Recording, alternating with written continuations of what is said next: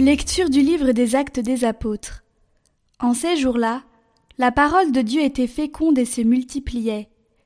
Barnabé et Saul, une fois leur service accompli en faveur de Jérusalem, s'en retournèrent à Antioche, en prenant avec eux Jean, surnommé Marc.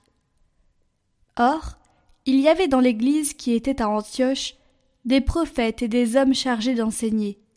Barnabé, Siméon appelé le Noir, Lucius de Cyrène, Manaën, compagnon d'enfance d'Hérode le tétrarque, et Saul.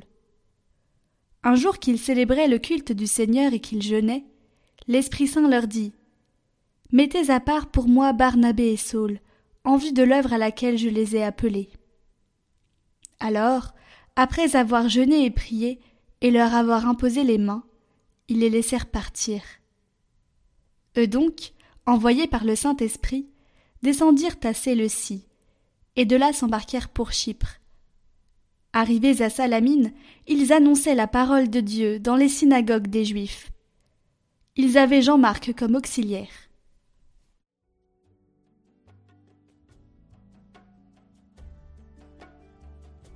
Que les peuples Dieu te rendent grâce, qu'ils te rendent grâce tous ensemble. Que Dieu nous prenne en grâce et nous bénisse, que son visage s'illumine pour nous. Et ton chemin sera connu sur la terre, ton salut parmi toutes les nations. Que les nations chantent leur joie, car tu gouvernes le monde avec justice. Tu gouvernes les peuples avec droiture, sur la terre tu conduis les nations. La terre a donné son fruit. Dieu, notre Dieu, nous bénit. Que Dieu nous bénisse et que la terre tout entière l'adore.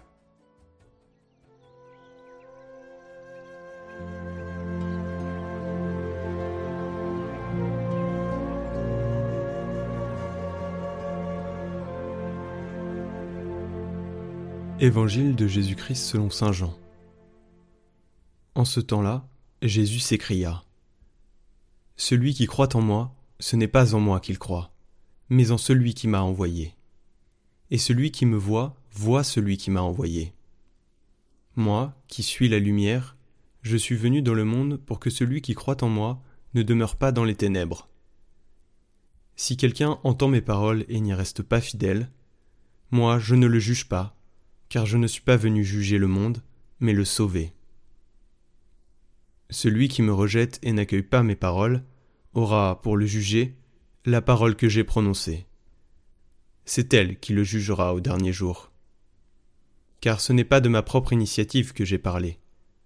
Le Père lui-même qui m'a envoyé m'a donné son commandement sur ce que je dois dire et déclarer. Et je sais que son commandement est vie éternelle. Donc, ce que je déclare, je le déclare comme le Père me l'a dit.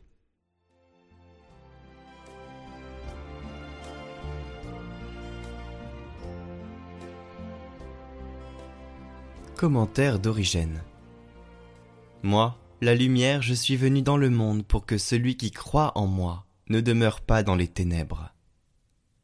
Le Christ est la lumière du monde, et il éclaire l'Église de sa lumière. Et comme la lune reçoit sa lumière du soleil, afin d'éclairer elle aussi la nuit, ainsi l'Église, recevant sa lumière du Christ, éclaire tous ceux qui se trouvent dans la nuit de l'ignorance. C'est donc le Christ qui est la vraie lumière, qui illumine tout homme venant en ce monde.